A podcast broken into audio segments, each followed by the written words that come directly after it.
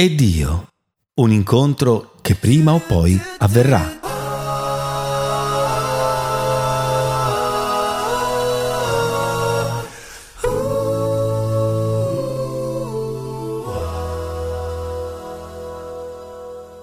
Pace a voi, cari amici e fratelli in ascolto. Puntiamo l'obiettivo per pochi istanti su un argomento di assoluta attualità, la famiglia. Non c'è istituzione più antica e oggi più in difficoltà di questa. Quando Dio disegnò in cuor suo di creare l'uomo, non lo immaginò solo, però gli fece provare per qualche tempo come si vive senza moglie. Ce lo immaginiamo lui, Adamo, affascinato e incuriosito dalla rigogliosa e incontaminata bellezza della natura, in compagnia di ogni specie di animale. Ma quando Dio decise di creargli un aiuto adatto e quindi gli presentò la donna, Eva, tutta la terra fu attraversata dal grido di gioia del nostro primogenitore. Questa finalmente è ossa delle mie ossa, è carne della mia carne. Così Dio istituì il matrimonio. L'uomo lascerà il padre e la madre e si unirà con sua moglie e i due saranno una sola carne una sola, fino al punto di non essere più due, ma una sola carne. Un unisono, una fusione, non solo di corpi, ma di intenti, senza poi dimenticare lo spirito. Dopo la primavera dell'amore, dove tutto è bellezza in fiore, profumi, piaceri, dopo l'estate nella quale si raccoglie il frutto. È inevitabile che ogni matrimonio passi attraverso le altre stagioni della vita. Col grigio dell'autunno, quando, dopo aver mangiato il frutto, cadono ad una ad una tutte le foglie, anche il matrimonio viene messo a nudo, soprattutto quando il pericolo più grande quello dell'indifferenza, inizia a prendere il sopravvento aprendo la strada al gelo dell'inverno. E qui interviene l'uomo che si arroga il diritto di scavalcare le leggi divine e provvede la sua soluzione, una soluzione assolutamente umana, la separazione.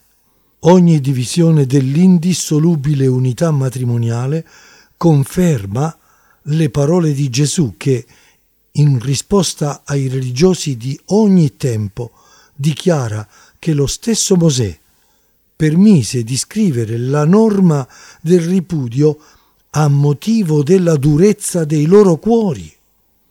Col divorzio è il naturale che lascia il posto all'innaturale, è lo spirituale che cede il passo al peggiore dei sentimenti.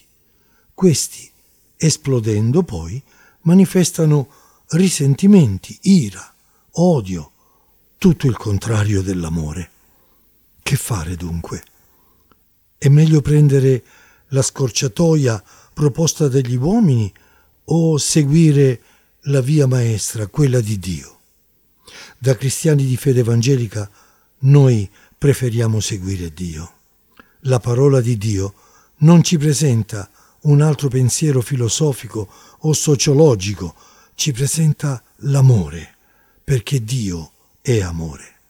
Solo la sua presenza in casa nostra può riportare noi e i nostri figli ai valori insostituibili e intramontabili della famiglia voluta da Dio, istituita da Dio, benedetta da Dio, una famiglia vera, anche nei difficili giorni di oggi.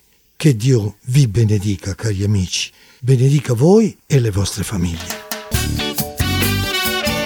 Briciole di pane per nutrire lo spirito.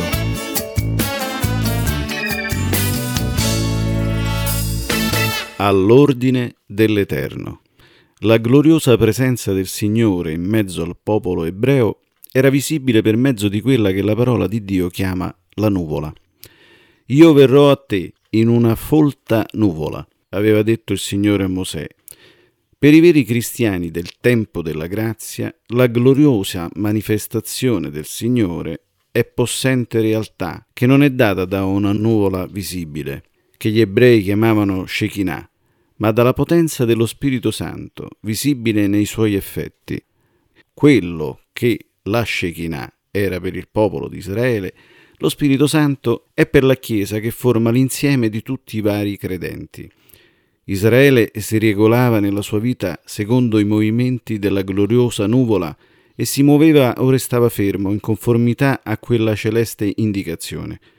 Così ogni vero figliuolo di Dio non è più diretto dalla volontà naturale, mossa dalle passioni o dai sentimenti che provengono dall'io non rigenerato, ma è guidato dalla divina potenza dello Spirito Santo, che lo conduce sulla via delle buone opere, le quali Dio ha per lui preparate. Perciò lungo il nostro cammino cristiano la cosa più importante non è di partire o di rimanere fermi, ma di ubbidire agli ordini di Dio, mediante la sua parola ed il suo spirito. Per i paurosi e i timidi la difficoltà sorge quando viene dato il segnale della partenza. Per gli impulsivi ed impazienti la tentazione di disubbidire viene quando la nuvola tarda a muoversi. Il Signore conduce i suoi in modo infallibile. La nostra sola certezza è non sapere quando Egli dirà fermatevi o camminate. Chiediamogli di farci grazia di non prendere iniziative, di non camminare senza il suo ordine.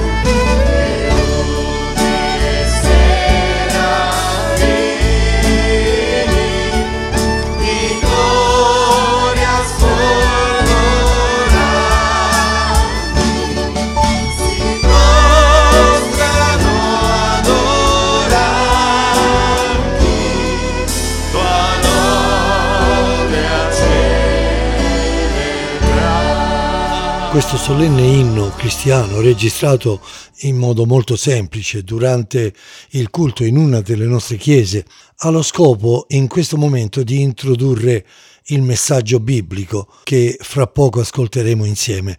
Voglio però sottolineare alcune parole del testo di questo cantico che presentano il nostro Dio come il Dio dall'amore superno, trino, misterioso, immenso, puro, sempiterno, ma anche sorprendentemente, meravigliosamente pietoso.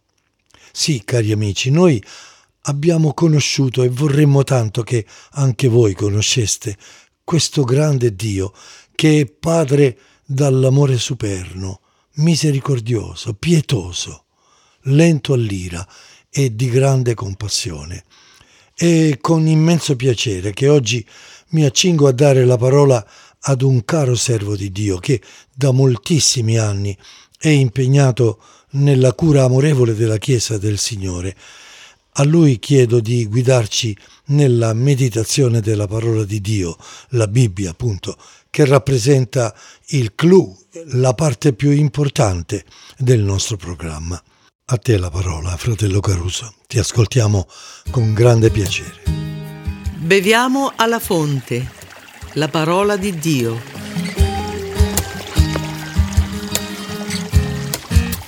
Leggiamo queste parole in Matteo 9, 35, 36. Gesù andava attorno per tutte le città e per i villaggi, insegnando nelle loro sinagoghe e predicando l'Evangelo del Regno e sanando ogni malattia ed ogni infermità. E vedendo le turbe ne ebbe compassione, perché erano stanche e sfiniti come pecore che non hanno pastore.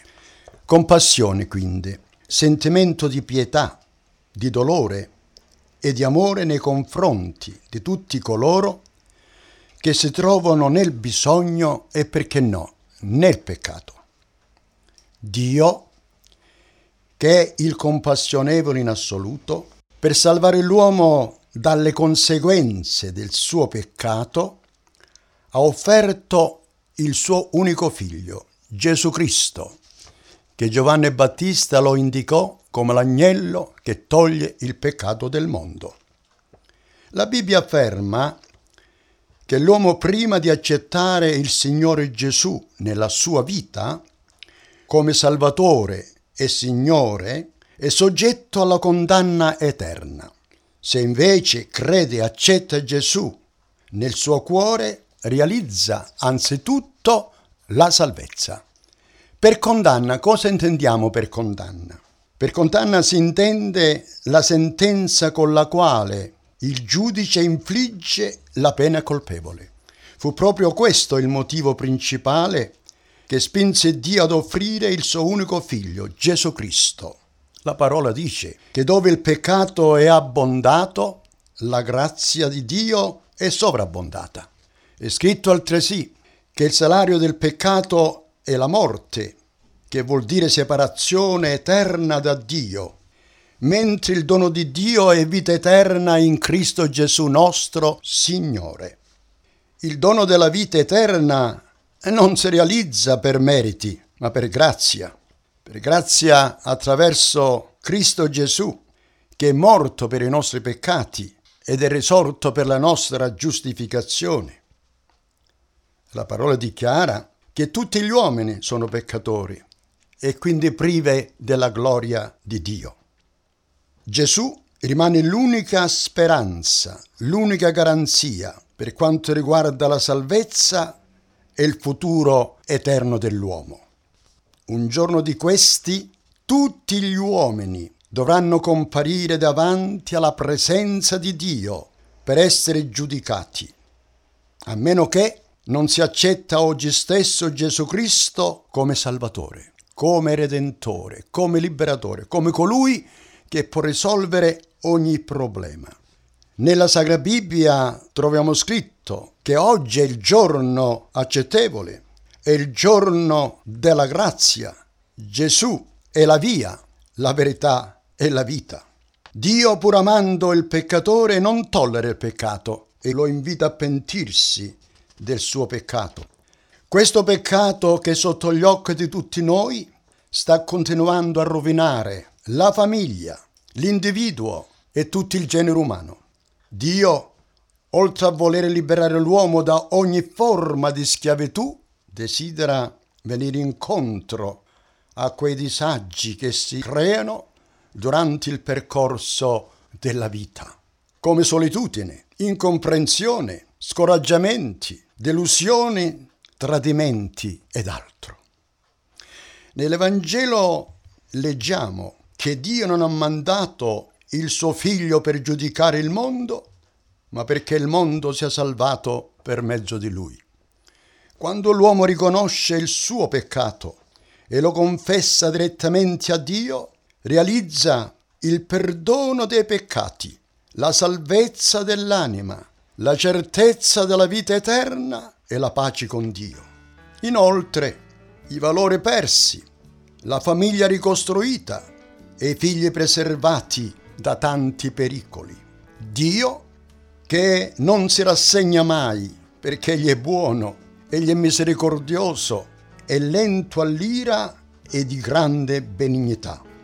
Dio che non si rassegna mai, si propone ancora oggi nei confronti di tutti coloro che si accostano a Lui con fede come colui che risolve ogni problema. Problema di carattere morale, sociale, familiare, ma soprattutto spirituale.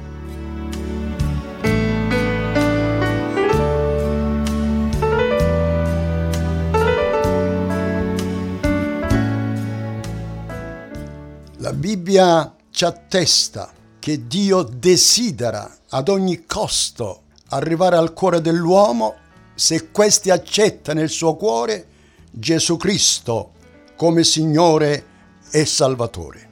Infatti lo fece con la donna samaritana, con Maria Maddalena, con la donna posseduta, con la donna adultera, con il figlio prodigo e con il malfattore pentito sul legno di croce.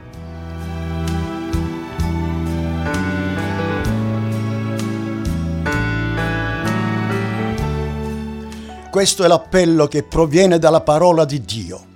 Se sei nel bisogno, stanco, emarginato, schiavo del peccato, ammalato, deluso, solo, vuoto ed insoddisfatto della vita, vieni oggi stesso a Gesù e sperimenterai la soluzione di ogni tuo problema fisico, morale e spirituale.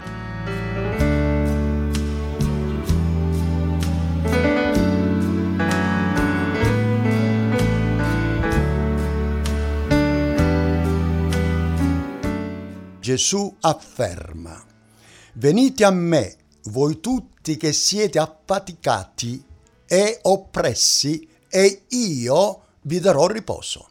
Prendete su di voi il mio gioco e imparate da me, perché io sono mansueto e umile di cuore, e voi troverete riposo alle anime vostre, perché il mio gioco è dolce e il mio carico è leggero.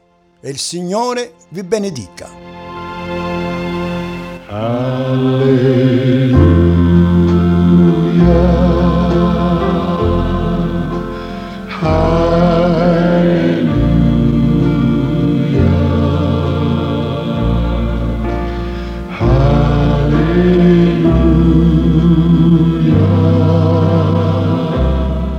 E allora, fratelli, amici, la soluzione del problema, qualunque esso sia, c'è. Il Signore è alla nostra portata. Dopo questo breve messaggio, questo semplice, toccante messaggio, è proprio il caso di rivolgere la nostra preghiera al Signore, di presentare a Lui il bisogno che abbiamo. Abbiamo parlato di Lui, ora parliamo con Lui.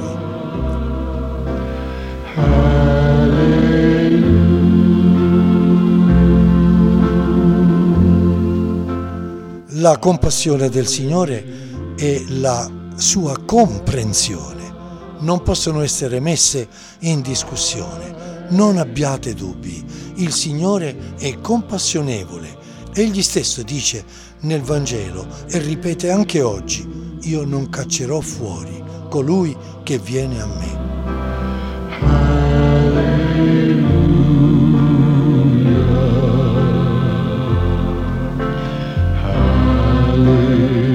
Andiamo dunque a Lui con serenità e fiducia. Portiamogli i nostri pesi e le nostre ansietà. Fratello Caruso, innalza tu una piccola preghiera al Signore.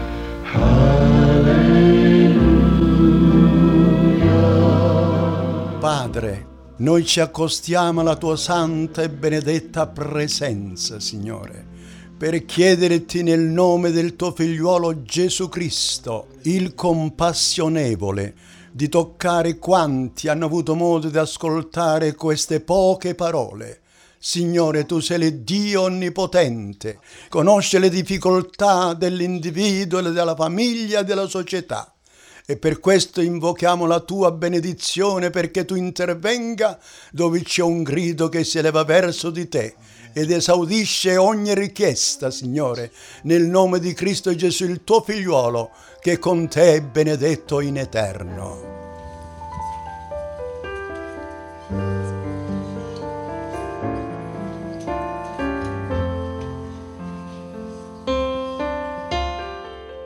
Ed ora una breve e interessante testimonianza prima di concludere.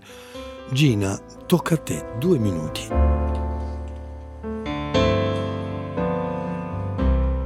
Nell'estate del 1990 ero in preghiera ed il mio cuore era afflitto non solo per la sofferenza fisica che stavo eh, sopportando da dieci anni, ma c'era un'altra sofferenza nel cuore, era proprio nella profondità del mio cuore. Nessun medico o medicina avrebbe potuto guarirmi, ma quello fu un giorno particolare per me. Come mi avvicinai al trono di Dio nella mia disperazione dissi Signore, io non posso vivere più con queste sofferenze, insegnami a pregare. Il Signore parlò al mio cuore.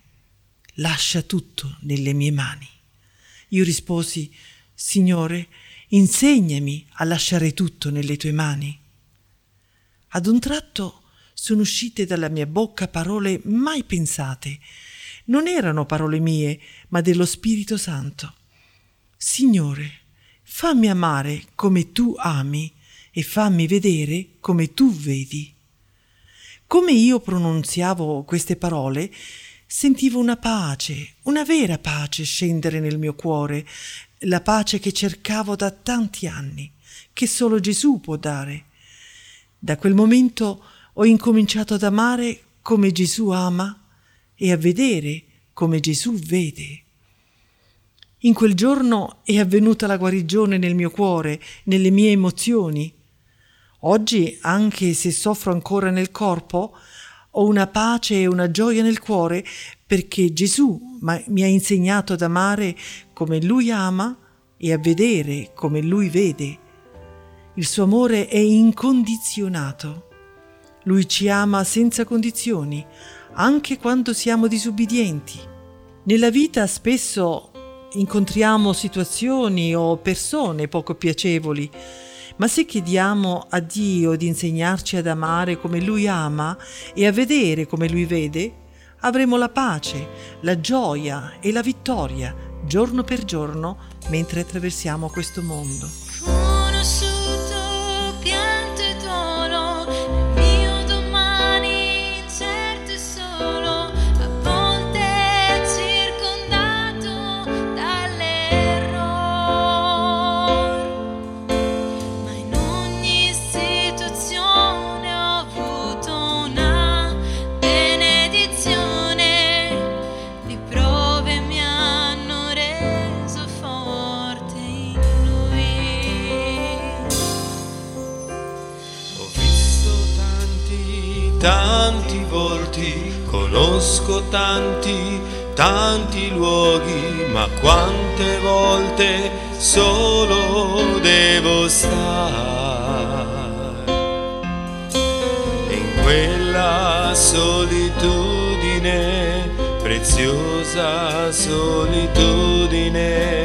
Comprendo che appartengo al Salvatore.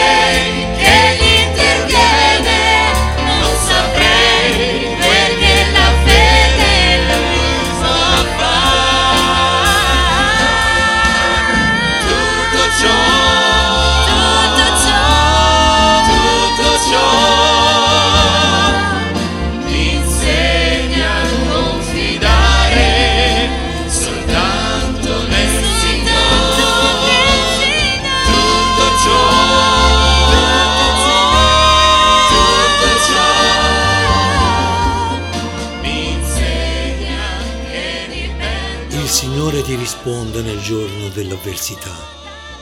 Il nome del Dio di Giacobbe ti tragga in alto, in salvo, ti mandi soccorso dal santuario, ti sostenga da Sion.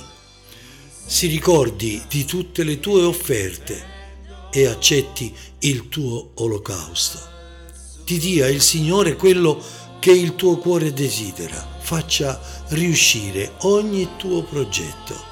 Noi canteremo di gioia per la tua vittoria, alzeremo le nostre bandiere nel nome del nostro Dio. Il Signore esaudisca tutte le tue richieste.